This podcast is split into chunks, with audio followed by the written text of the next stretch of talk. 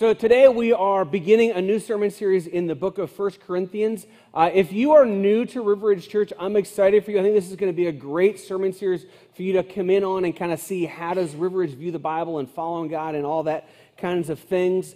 Um, we've subtitled the message, uh, the sermon series, Messy Church, Merciful God. Because I think for all of us uh, who live in the church world, like there's a messiness to life. Uh, and there's a messiness to how church is when you have people who are messy who make up the church. But in all of that, God's mercy covers it all. And so as we look at 1 Corinthians, we're going to see that that was true of that church, but it's also true of this church in our lives. So I want to start by reading you a short letter. Um, and it's a letter to a family. And it's a fictitious letter that I wrote uh, to the Doe family, right? And you'll kind of figure this out. It's only a couple sentences long. But as I read this letter to you, to the Doe family, to John and Jane, I want you to think about what are the problems that the Doe family are facing. Okay, you got that? So I'm going to read the letter, fictitious. What problems are the Doe family facing? Dear John, Stacy and I so enjoyed being at your house for dinner last weekend. When it comes to raising children, you and Jane need to understand that you are the parents and that you cannot let your children make the rules in the house. In regard to your text, I would encourage you to set time limits on your, screen, your kid's screen usage. And when it comes to your teenager, you must make it clear that he is to respect Jane with his words. Sincerely, Matt. So that's a pretty simple letter, right? But in that letter, there's some things that you can discern that are issues in the Doe family, right? So, one thing you'd say, well, it seems like the kids are kind of ruling the roost. They're kind of making the rules. Um, so, we need to tell them that, hey, kids can't make the rules in the house.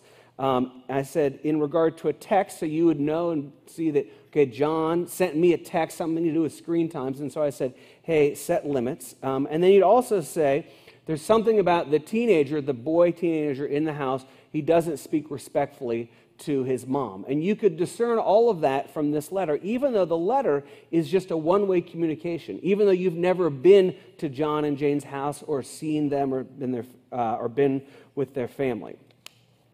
Now, I share that for this reason.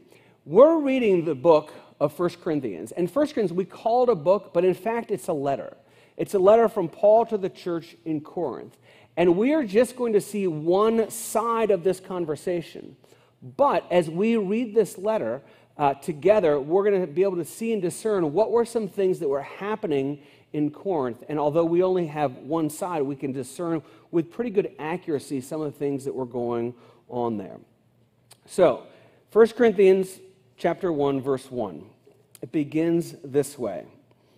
It says Paul, called by the will of God to be an apostle, apostle of Christ Jesus, and our brother Sosthenes to the church of God that is in Corinth, to those sanctified in Christ Jesus, called to be saints together with all those who in every place call upon the name of the Lord our God.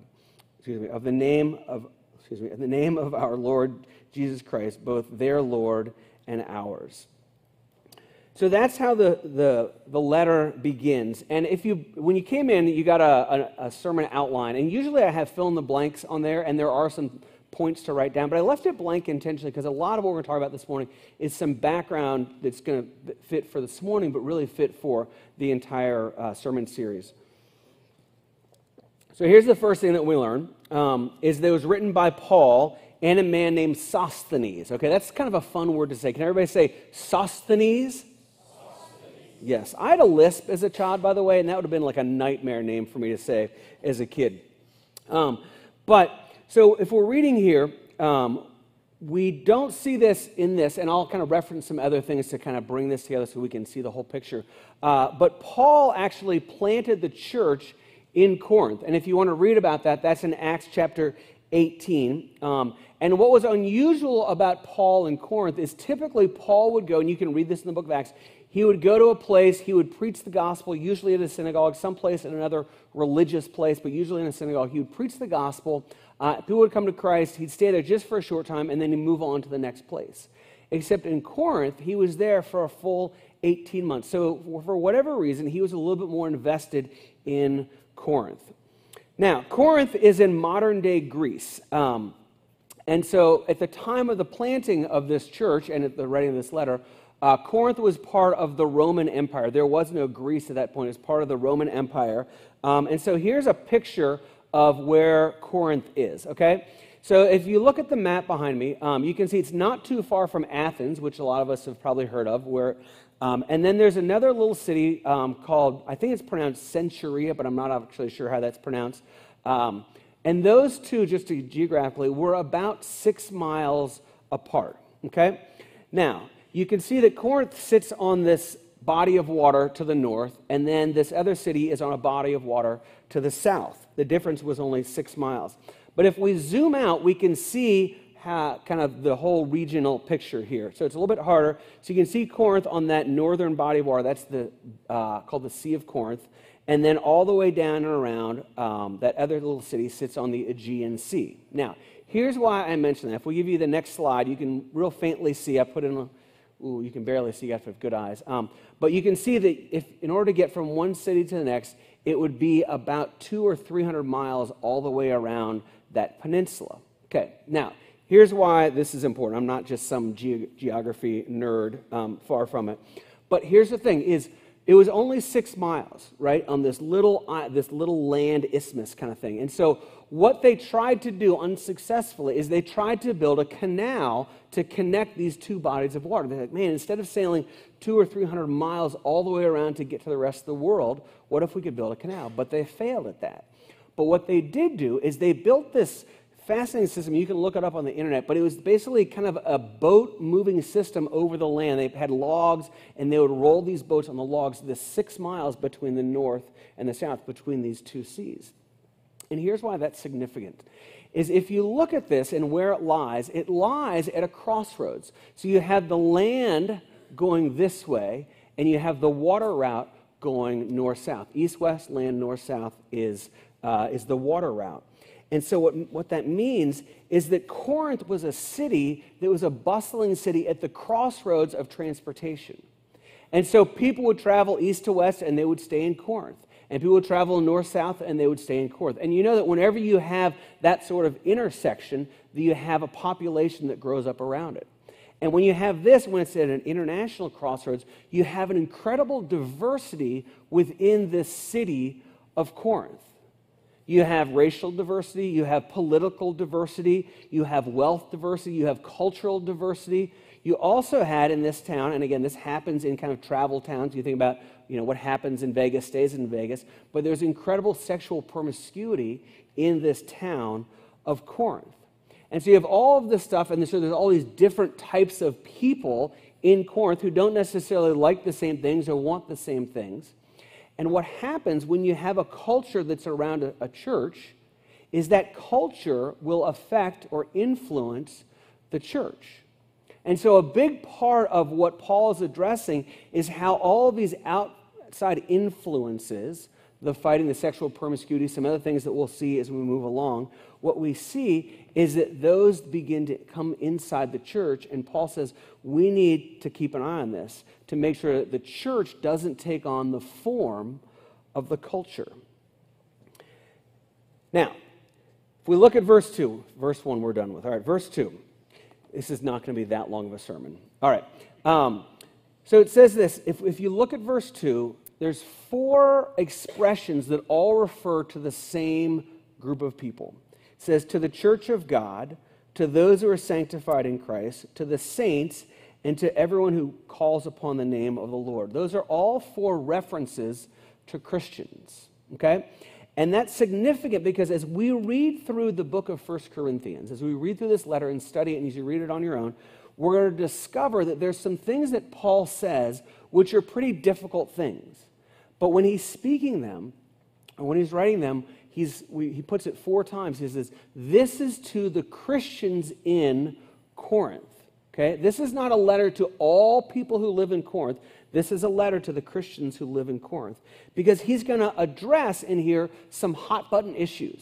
Some of the issues that he's going to address are sexual ethics. He's going to talk about gender roles. He's going to talk about kicking people out of the church. He's going to talk about divorce. He's going to talk about singleness. And as we look at these, some of them are going to be confusing. And some of them are going to be hard, and some of them we're going to want to push back at, and some of them we're going to try and figure out what in the world is he talking about because it's a million miles away culturally from where we are, and we're going to work to figure that out. He's also going to talk about some hot button issues that are kind of weird and kind of strange to us. He's going to talk about tongues and speaking in tongues for a couple of chapters. He's going to talk about early in the book about those who barely, barely make it into heaven as compared to those who just waltz in. And in all of that, I want us from the beginning to understand this is written to Christians. And so, in no way do we ever take the book of 1 Corinthians to the world and say, you don't follow Jesus, but you need to follow what this says. Okay? This is written towards insiders, towards believers. Now, as Paul writes this letter, he's writing to all the Corinthians, right? No, that was a quiz. He's not. He's writing to the Christians in, in Corinth. Um, but here's what's interesting is we call this book First Corinthians, and this may be a little bit to grasp this morning. We call this book First Corinthians, but it's not actually the first book that Paul wrote to the church at Corinth. It's actually the second book that he wrote. Uh, 1 Corinthians 5 9 says, I wrote to you in my previous letter. So there's a previous letter that God saw fit to not put in the Bible. And then there's 1 Corinthians. And then there's a second letter, uh, well, I guess a third letter that was written to the Corinthians, uh, which is also not in our book. And then in 2 Corinthians, that's actually the fourth book. That's a little bit to get your head around, but you can handle it. I have confidence in most of you. Okay.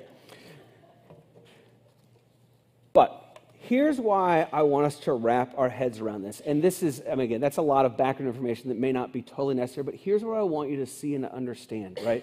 Um, the book of First Corinthians was not written to you. Okay, that might sound weird, but, and this is a big but, the book of First Corinthians, or the letter of First Corinthians, was not written to you, it was written to the Corinthians, but it was written for you.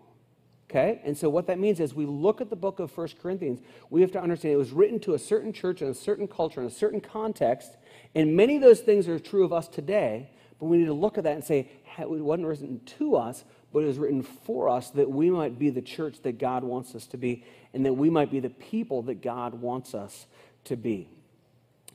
So, I have two challenges, and then we're going to get into kind of the topic of the day. Uh, the two challenges are this. The first is this is that you would listen to or watch every sermon in this series of First Corinthians.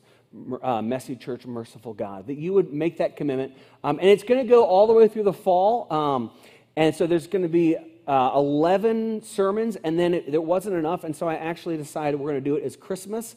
Um, don't tell anybody else this. Um, but we're going to call it Christmas in Corinth. And we're going to actually look at some things that have a Christmas theme in the book of Corinthians. So we're going to be in it for a long time. But my challenge is that you would read it on, that you would listen to every sermon. And the second is that you would read it on your own. And so when you walked in, you got a little um, thing that looks like this. You can stick that in your Bible or you can stick it in your um, River Ridge notebook. Um, and on the top of it, there's some ways to help you called the SOAP method uh, to help you to read it, to learn for yourself. So those would be the two challenges. Listen to every message and then read the book of 1 Corinthians on your own. So, Paul writes to the Corinthian church, and for the most part, he's addressing problems. In the same way that I wrote that little letter to the Doe family addressing problems, he is addressing problems in the Corinthian church. So let's jump in and find out what the first problem that he addresses is. This is chapter 1, verse 10 It says, I appeal to you, brothers, by the name of our Lord Jesus Christ, that all of you agree and that there be no divisions among you, but that you be united in the same mind and the same judgment. Okay? So, if that's what he writes, and he's addressing problems, what would we assume is the problem that he's addressing, or one of the problems he's addressing in Corinth? He says, I agree that all of you agree there be no divisions, that you be united. So, one of the problems in Corinth was that there was divisions within the church. Okay? What we're going to see is that's the issue that he's dealing with here, but we're also going to see as we read through the book of 1 Corinthians, you do it on your own, and as we study it here, that a lot of the problems in the Corinthian church come back to this problem of divisiveness. And as you read it, you'll be able to see how Paul addresses the divisiveness. And it's interesting as Paul addresses the divisiveness in the church, he's going to give kind of three responses depending on what the issue is. And as you read it, you can kind of you'll be able to see these things yourself. Sometimes he will say, "You're right and you're wrong, and you need to cut it out. You're right and you're wrong." And he'll make it pretty black and white. There'll be other times where he will look and he say, "Look, this is not a big deal. Y'all just need to chill out and get along." And then there'll be some other times where he will share his preference. He'll say, This is my preference, but it's okay to be different. And so he'll share that. And you'll see that as we go through this book together. So he says, Watch out, there's these divisions. And what we're going to do as we look at these next few verses is we're going to see what the divisions are in the church, but we're also going to see what some of the solutions are to it.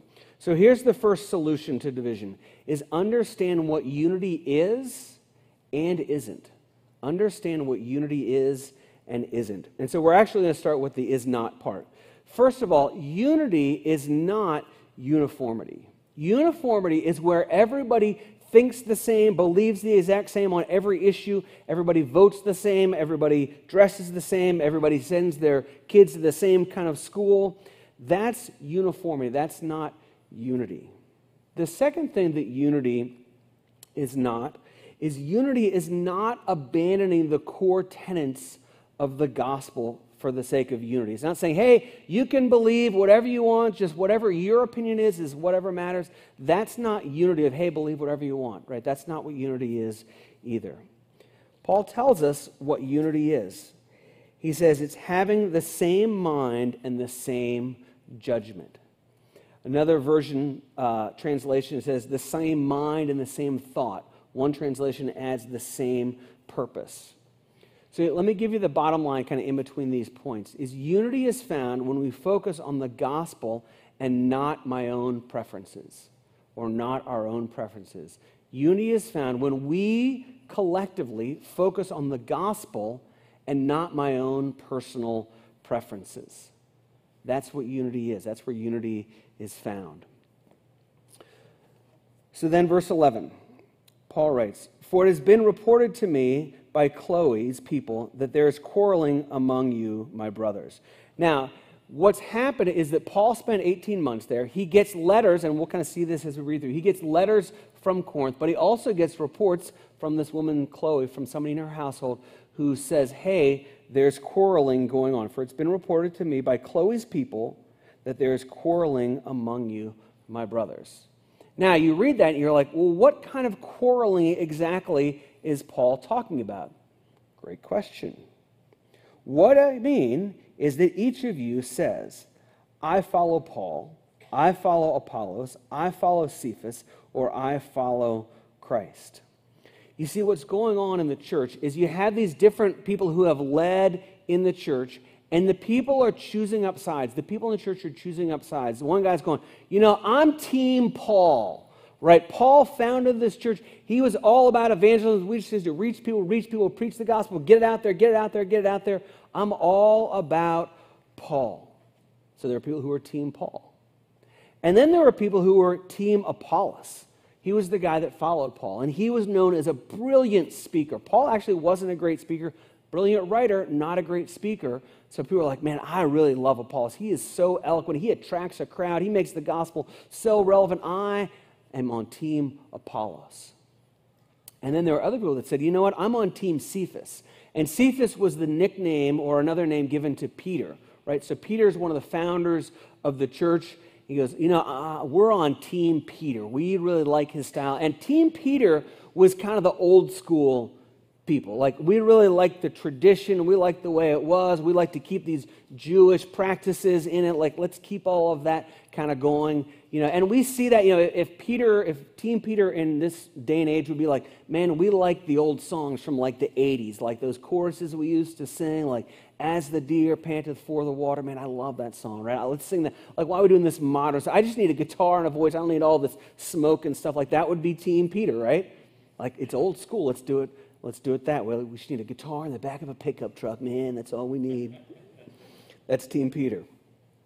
And then finally, he says, um, and some of you say, I belong to Christ. That's Team Christ. Now, most of us would go, yeah, yeah, that's the team I want to be on. I'm, I'm on Team Christ. But that's not the way that Paul is using it here. He's saying, when he, people say, I'm on this team, I'm on this team, I choose the, I follow, I follow Christ, he's using it in a way that's not complimentary, complimentary of them. He's saying, some of you are like, hey, all I need is Jesus. Like, I don't need people, I don't need authority, like, I don't need anything around me. It's just like, it's just me and Jesus, that's all I need. And you hear that from people, like, all I, I just need me and Jesus. I don't need people, I don't need the church, I don't need the Bible, it's just me and Jesus. That was the team Jesus people. They were like, we are just pure spiritual. So they were quarreling over their preferences. When we think about that and quarreling over preferences, we come back to our church, right? And a lot of times this will come back to our church and our lives and how we interact with this. But the question is do we do that same thing? Do we have preferences where we go, hey, I'm on team this, I'm on team that, where our preferences get elevated too much? You know, as I think about uh, River Ridge Church, I think about us and what does divisive look like? And here's the thing is, as I look at River Ridge Church and I, I, I, read the scriptures and I say, is this true of me? Is this true of the church? And I honestly, I look at River Ridge Church and I go, we're not a divisive church. I feel incredible unity in our church. As I was talking to pastor friends who were going through the pandemic, and people were talking about people writing letters about you're not trusting God enough if you meet, and other people write, if you meet, you don't really love people. I'm getting it from all sides. And I was amazed how well we as a church went through the pandemic because there was a unity, there was a love, there was a, you know what, I may have a preference to do this or a preference to do that, but I can go along with however God leads in this church. You know, but when it comes to that, I feel like we do well. But there is a sense, or there is the possibility that we can become territorial. You know, we can be like, hey, I'm team worship. Because worship, like, that's the most important thing. Like, that's the first thing people experience when they walk in. Somebody goes, no, you know, I'm team family ministry.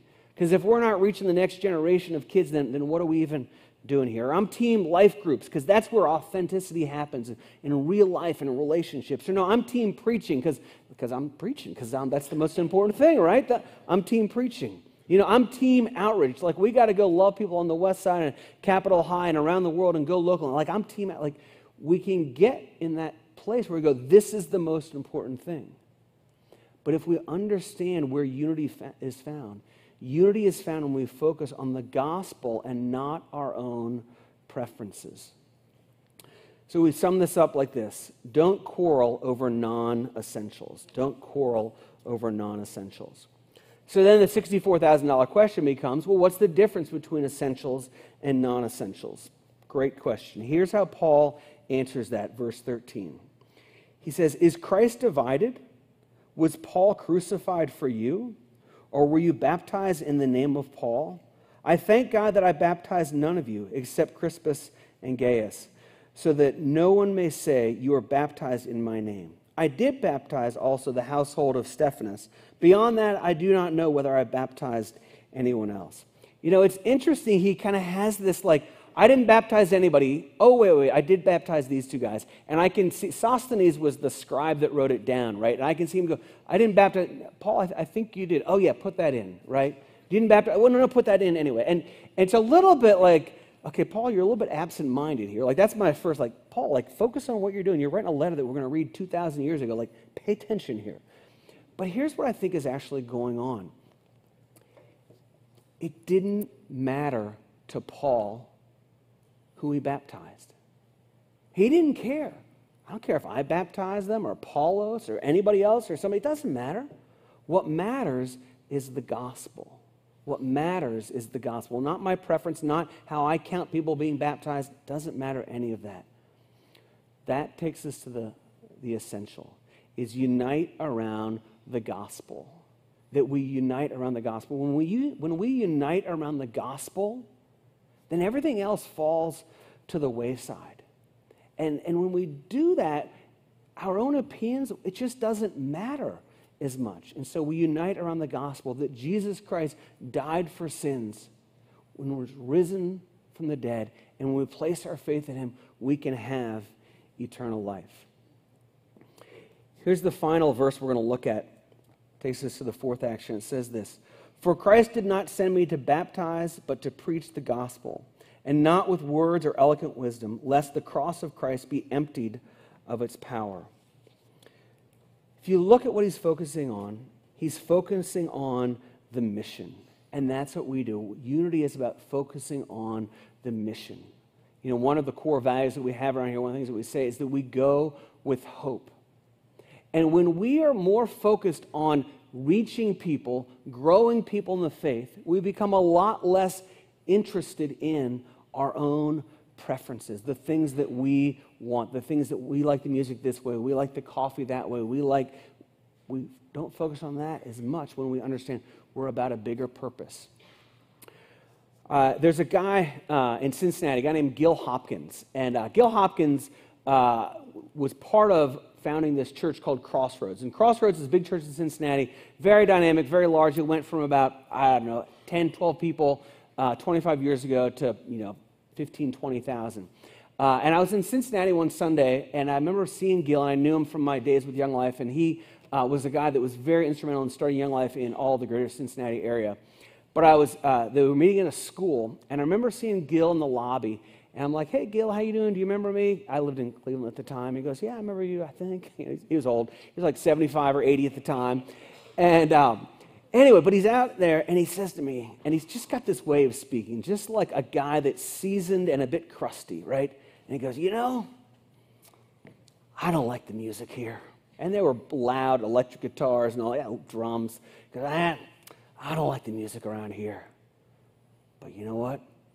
The church is reaching people. And just to see his, like, I'm going to stand in the lobby because the music, I don't like the music, but he saw what God was doing. That's a guy who understood it's not about his preference for music, it's about the gospel, and he saw the gospel going out.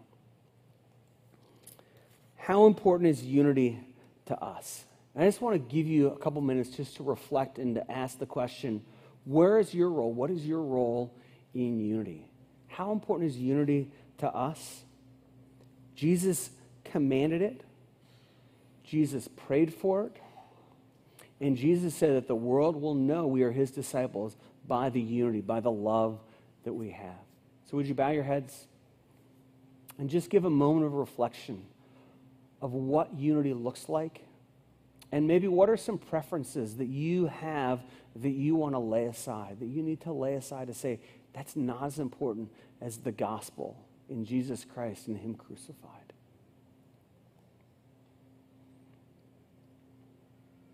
Father, thank you for this morning. Thank you that we get to look into your word and we have this to help us to learn to follow you. Would you teach us through this? And God, as we read 1 Corinthians this week and this month and this fall, God, I pray that you continue to show us what it means to live and to follow you. I ask this in Jesus' name. Amen.